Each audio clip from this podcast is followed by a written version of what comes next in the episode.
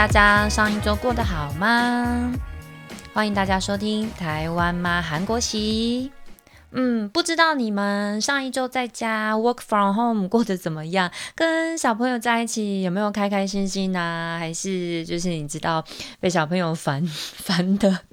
很想要回去上班，嗯，我相信大家都在经历一段，就是在台湾，大家都在经历一段非常困难的时间。因为过去的一年呢，其实台湾整个就像是世外桃源一样，没想到就是上个月开始，嗯，这个月还是前几个礼拜开始。疫情整个大大爆发了，那希望在台湾的朋友还有家人们呢，都能够平安健康的度过这段时间。那我们也一起帮台湾加油，也帮台湾的医护人员加油。那希望每个县市每一个人，不管是老年人、青青年人还是小朋友，都能够健健康康的过下去。那我们赶快恢复正常的生活。嗯，我只能说呢，就是其实。因为可以透过，比如说赖群主啊，或者是说 Facebook，可以看到大家目前在台湾生活的状况。那其实过去的一年，尤其是我记得是去年二，就是二到三月份的时候，的确，的确那时候疫情大爆发，而且又是从韩国大邱这个城市开始，那时候我们真的也是超紧张的。之前就跟大家提过，说我们怎么度过这段生活。那其实真的是一整个。呃，一整个半月的时间我都没有出门，就只有就是晚上趁很晚的时候出去买东西。你知道，就是第一次出门的时候，你看到街上没有人，然后店很多都关了，而且你知道吗？就是真的等到疫情恢复，你再走到街上去的时候，你会发现，天哪，好多店都倒了，然后要不然就是换招牌了。我记得我家对面转角，就是巷子里面的转角，它原本有一家 Seven。那从去年那个时候，就是那段时间疫情大爆发时间就倒了，到现在房子都还没租出去，真的是就是是一件很辛苦的事啊！不管是对我们就是呃受雇者，或者是说老板啊商店来讲，都是一段很艰辛的时间。那就是希望我们一起加油。那可以打疫苗的朋友们，建议大家赶快去打疫苗。那我也想要赶快预约。去打疫苗，打完疫苗之后，希望可以跟大家分享，就是我打疫苗之后的状况。那今天呢，我们节目的主题是什么？对，现在才要进入节目的主题。嗯，想说在生活在韩国生活了一段时间，那跟大家分享一下韩国，就是我所观察到或是我所知道的。状况跟台湾不一样的地方，或者是韩在韩国才有的情形，真的，这有一些东西真的是真的在韩国才有的。那我们就一起进入今天的节目主题吧。嗯，第一个呢。那也是我在第一个呢，是有关就是韩国人非常喜欢九十度鞠躬这件事情。九十度鞠躬，你知道吗？我在澳洲的时候，常常也看到，就是韩国人很喜欢九十度鞠躬，不管是对谁，然后说你好的时候也是鞠躬。虽然没有到九十度，但是你知道对长辈或是对上司，他们就一定会九十度。非然后到呃，真的到韩国来生活之后，你就会发现，如果说我们有家庭聚会，或者是说有朋友的聚会，有学长来，或者是有前辈来，或者是有呃在亲戚当中比较就是长一辈的，我们就是所有人就是青少年的都会站起来，然后鞠躬打招呼。你知道这跟台湾是非常不一样的，台湾他可能比较就是轻松一点，就是用手挥手说“哎你好啊”这样子。所以对外国人来说，其实是一件有点不太习惯的事情。那包括说韩国人自己，他们到国外的时候，因为国外呃，就是可能没有像我们，就是没有在他们国家那么那么严肃的打招呼，可能就是一样挥挥手啊，说 Hi Hello How's going 这样子。所以在某一些外国人眼中来看，我曾经遇过澳洲人，就觉得哎，这韩国人怎么这么妙，九十度跟我鞠躬。那这个习惯，因为他们从小就开始这么做，所以他们到国外去之后，其实一时之间也改不过来啦。这个是第一点，真的很奇妙。如果你有韩国朋友在台湾的话，或许你也可以，就是一开始跟他们见面的时候，或许你也可以看得到他们这样子九十度的跟你打招呼。那再过来呢？第二个就是他们喜欢用剪刀来做料理。用剪刀来做料理这件事，尤其是大家有没有吃过韩国烤肉的时候，一定会就是有剪刀这个东西。他们，呃，牛排是会有副刀子啊，可是大部分他们在家烤肉、吃肉、做什么料理的时候，很多都是用剪刀。你知道吗？就是到现在我到韩国来之后，我真的很喜欢用剪刀。如果我懒得洗那个砧板啊，或者是洗洗刀子的时候多洗一样东西，我都已经用了剪刀了，我就会比如说拿刀，呃，拿剪刀起来切葱，哎，剪葱啊，剪葱啊，或是剪其他可以剪的东西，真的是很方便。那如果就是有在家里做菜的，或就是建议大家可以试试看啊，我觉得是蛮方便的。那第三点呢，就是他们的聚会。聚会，比如说他们有朋友聚会啊，通常不会只有吃，呃，不会只有去一间店，会有去第二间、第三间、第四间、第五间都有可能。像我们台湾人聚会，我们可能就是在一个咖啡厅或者是在餐厅里面，就是坐的比较久，可能一次就吃个两个小时、三个小时，吃完之后吃个甜点，来喝个饮料，然后大家再聊聊天、拍拍照这样子。但是韩国人真的不是这样诶，韩国人真的超妙的。他们第一第一餐可能就是大家聚在一起之后吃饱，然后哦，就是吃的差不多了，点了一轮之后，大家都说 OK，大概是一个小时到呃四十分钟到一个小时的时间，大家都说 OK，吃饱了，桌上的东西都吃完了，甚至有时候是连肉可能大家已经差不多吃不下，没有烤的，他们也不会把它烤完喽。或是已经烤完了，在桌上吃不下，他们就也不会吃，然后就说起身就要起身，马上就说 OK，Let's go，你知道吗？有时候我嘴巴真的都还在吃，他们就说要走了，我说好好好好，那我只好把默默把把筷子跟肉放下，到嘴边的肉就没了。有时候我会硬塞，想要把桌上的东西吃完，杠都会说你不要这样子，然后就把我带走。然后第二第二团呢，他们可能就是还是会吃一个小的正食，就是。嗯，正式的食物啦。第一个是吃烧烤嘛，然后第二个呢，可能就是去吃那种日式的那一种，有点像关东煮那种感觉。然后或是或是去其他，或者是去炸鸡店。然后第三摊呢，可能他们就会去卡拉 OK 啊，或是去别的地方，甚至有时候第四摊、第五摊都有。然后第五摊、第四摊的时候，可能就是喝酒喝的比较多，他们就会去醒个酒，喝个热汤之类的。这就是他们聚会的玩法。现在啊，我们。现在结婚之后比较少这样子，但是以前真的就是只有跟朋友出门的时候，真的就是按照这个行程，会吓死我了。我第一次参加的时候真的是吓死我了。杠说呢，杠先生说他们以前就是会从晚上七八点，然后开始一直玩玩玩玩玩玩玩到早上五点，尤其是有学长的时候，如果学长说要继续喝，他们就要继续。一起走下去，一直到天亮。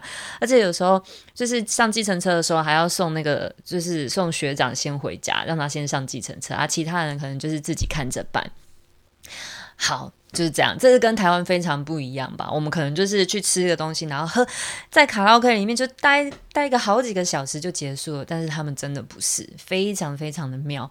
然后再过来第四点，现在应该是第四点吧？第四点呢？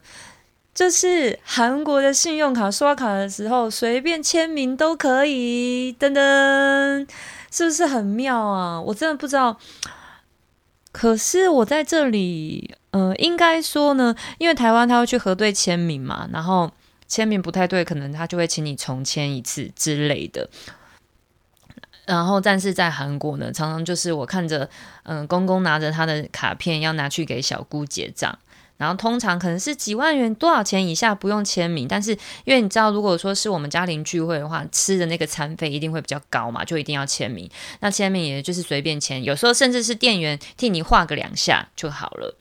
不过就是你知道，你会担心说啊，如果说有被盗刷的情况啊，或者是嗯，或是发生什么异常的话。会在台湾可能就是比较麻烦啊，会确认说，哎，是不是你本人亲签还是什么之类的。但是在韩国到目前为止，我还没有遇过这个，就是信用卡或是千账卡的一个风险风险的问题。所以我觉得这个可能是蛮安全的啊，就跟台湾不太一样。常常你就是可以直接带着，像我现在也是用杠的卡，我不是用他的副卡哦，我是用那个千账金融卡，就直接带着他的卡片去去呃做消费。签名我也是，你知道，就随便签，就这一点也跟台湾非常不一样。然后再过来呢，第五点，第五点就是韩国呢，目前是完全还没有 Uber 的 Uber 啊。完全还没有 Uber，但是他们有自己的 Kakao T，就是他们有自己的 App，可以自己叫计程车，但是没有 Uber，而且也没有 Apple Pay，很妙，他们没有 Apple Pay 是完全禁止 Apple Pay 这件事情，但是他们自己有 Samsung Pay，还有其他的奇奇怪怪的 Kakao Pay，什么东西都有，所以我想他们可能也不用就是 Apple Pay 啊，就是还是很方便。然后第六点。嗯，韩国的旧房子隔音非常非常的差，就是有时候我只要稍微大声一点，或者是你打开那个厕所的门，你就可以。如果刚好呃隔壁的房子他也在厕所里面讲话话，你就完全在客厅，我只要坐在客厅就可以听到对方的声，就可以听到 隔壁小孩子吵架或是吵闹，或是妈妈大吼的声音，那就表示我在大吼的时候，其实他们也听得到。再再过还有一个很大问题，就是房子隔音很差。这样楼上楼下，就是你通常如果叮叮咚咚的话，你跑路呃走路比较大声一点，或是小孩子这样跑来跑去，其实对下下面楼层来讲是非常困扰的一件事情。在韩国呢，就是因为这个原因，就发生过很多就是你知道事故跟吵架事件，有时候。呃，你可能会忍一阵子啊，就会去跟上面的人敲敲门，就说啊，可不可以走路小声一点啊之类的这样子的状况。但是有时候上面的人，就是你一开门的时候，对方比你还凶。那曾经有过这样的新闻报道，是他们去买那种重低音的音响。然后把它架高，可以刚好顶在屋顶上。然后每天就是二十二十四小时，不管你出门，不管那个人出门还是在家，他就是直接开那个音响，让对方可以就是感受到那个地板上面这种低音都在咚咚咚咚。就是这样开了几天之后，对方楼上呢就是静悄悄。当然也有因为这样子，就是有吵架或是发生意外事故的状况。所以啊，就是邻居还是好好好好的相处，或者是就是搬到比较新的房子去。再过来第七点，第七点呢，就是你知道老一辈的人。老一辈的比较，就是在家里比较年，如果有年长的人住的话，几乎都会有泡菜冰箱。就除了一个专用我们自己家用冰的冰箱之外，都会有另外一个泡菜冰箱是冰泡菜的。你知道，你真是无法想象他们泡菜冰箱里面冰了多少冰箱，而且有时候他们连那个，因为有时候是那个苹果盛产的季节，或是梨子盛产的季节。就会比较多嘛，或是朋友会互相送。那再加上，你知道我的应该说是谁？我婆婆的，我婆婆的弟弟，那应该叫什么啊？啊，算了啦，就是他是有那个苹果农场，所以一到苹果季节，我们都会收到很多苹果。我记得我第一年跟那个婆婆开始住的是婆婆一起住的时候，那个泡菜冰箱里面就有冰了很久，疑似已经冰了很久的苹果。然后一年之后我也差不多要搬走嘛，你再打开那个泡菜冰箱，苹果竟然还在！各位观众、各位听众，你知道吗？这是有多可怕一件事情？我自己觉得啦，水果冰那么久，是不是就不要吃了？而且拿出来冰冷冻的水果不马上吃也不好吃。但是呢，有一个好处，我觉得有一个好处就是，因为我们买回来的肉有时候比较大量的话，你就想要把它冰在冰在冷藏，就是过几天它就不新鲜嘛。不新鲜了，冰在冷冻库的话，你拿出来要退冰，就是我觉得新鲜度又没有了。但是如果你冰在那个、那个、那什么泡菜冰箱的话，你知道吗？三四天之后你再拿出来再用，其实那个肉还是很新鲜的，因为它大概是负三度、负三度的状况，就温度刚刚好，对冰肉来讲，或是对冰泡菜来讲。所以我自己觉得啦，如果有一个比较小的那个。呃，泡菜冰箱也是蛮不错用的，而且现在很多其实新的房子啊，它都会特地就是有一个那个放冰箱的空间，它就是附上附上他们跟厂商配合的呃配合的冰箱，就等于说他们会给你一个冰一般冰箱的位置跟一个泡菜冰箱的位置，其实是已经设计的嘛，设计的好好的，嗯，就是跟那个台湾不太一样的地方。再过来呢，嗯，比较生活化的第八点吧。第八点就是他们的小学生是不用穿制服的。不用穿制服，有人觉得好，有人觉得不好啦。但是有一些比较，比如说比较呃严格的学校，或者是什么东西，什么大学附设的小学呢，它是需要穿制服。但大部分的小学它不用穿制服，所以每天你就会看着小朋友们穿着便服跑来跑去，而且他们超爱 set，就是他们的书包都很喜欢一个，一就是一个 set 一个 set。比如说我今天是诶哦，他们很很喜欢买 Adidas。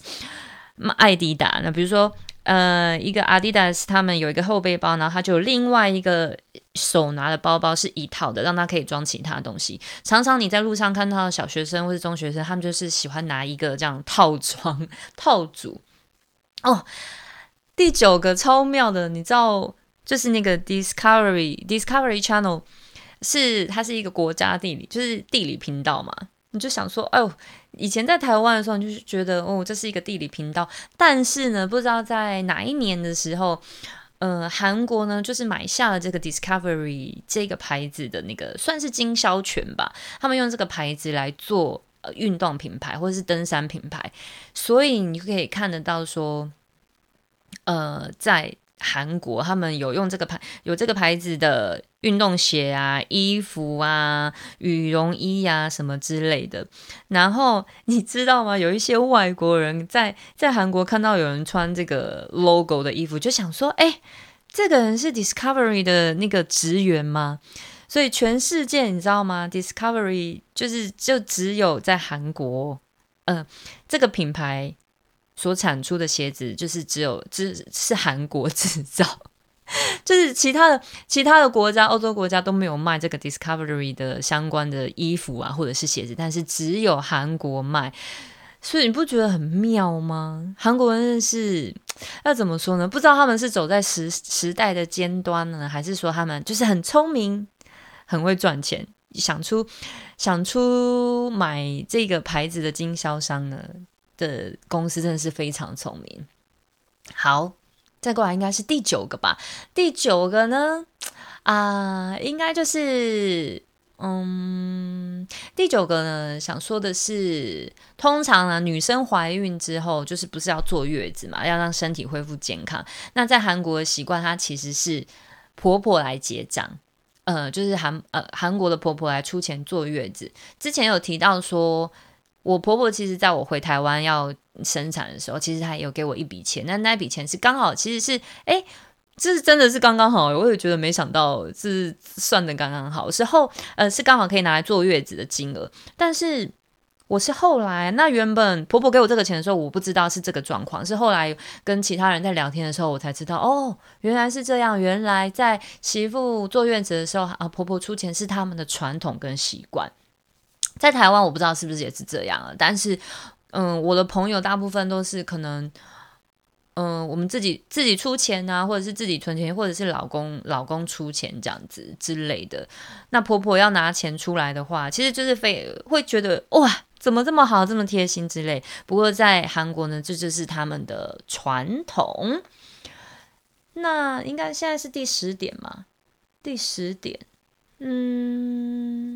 啊，第十点，我想讲一下那个快递的快递的部分，你知道吗？在台湾很多都是免运，就是你在网络上面网络购物的时候都是免运，你看到有运费，你就会思考一下，你可能会想等到它有活动有运费折扣的时候。可是你知道，在韩国，可能是因为韩国比较大吧，所以他们的运费是一定会有的，可能大概有时候。呃，看，嗯，看东西有时候三千、四千、五千的韩币，当然他们也会有活动是免运的，或者是说像现在他们有比较大的那个网络购物的牌子，他们就是你一个月缴多少钱，你参加这个会员之后，你可能在这个月之内，或是你拥有这个会员资格，那所有的运费都是免费的，只要他这个商店有加入这个活动的话，就都是免费。当然这样算下来，如果你常常购物的话，那个金额就是你的那个会费啊，其实是比你的比你要付的运费还划算的，就是嗯，就是如此。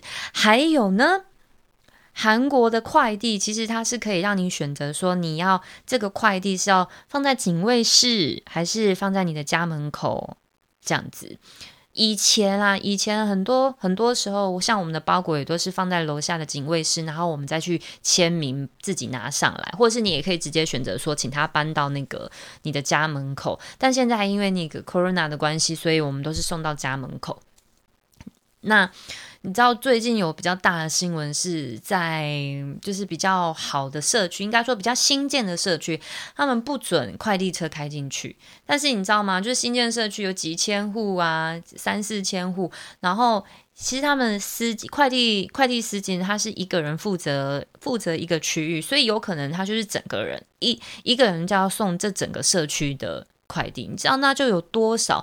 但是有些社区他不准快递车开进去的话，那他没办法，他怎么可能？他就只能推着拖车，呃，推着拖车，推着拖车，又不可能把所有的车一次，所有的快递包裹一全部都一次都堆到那个拖车上面。但是如果没有办法一次堆的话，他就要来回跑好几趟。所以，对于不把车开进去这件事情，对他们来说，对快递先生来说，其实是非常不方便的。所以就，嗯，导致他们抗议。抗议的一部分原因也是因为时间对他们来讲其实就是金钱，因为他们必须在今天把这些包裹全都送掉。他们是送一个包裹，大概一个包裹可能就是几百块韩币，几百块的收入。他们是用这样子的方式来赚钱，所以时间对他们来讲其实就是金钱。那你看哦。他们没有办法把车开进去，那就要推着拖车一家一家的送。然后现在呢，又要全部都放到家门口，没有办法放在警卫室。所以你知道他们赚钱非常辛苦，就导致呢，有一些快递公司啊，就是快递人员就抗议。反正就是之前也是韩国的新闻啦，跟我们台湾的台湾的快递不太一样，因为台湾的快递也都是放在警卫室嘛，然后警卫来分类，然后再贴贴纸，或者是有一些。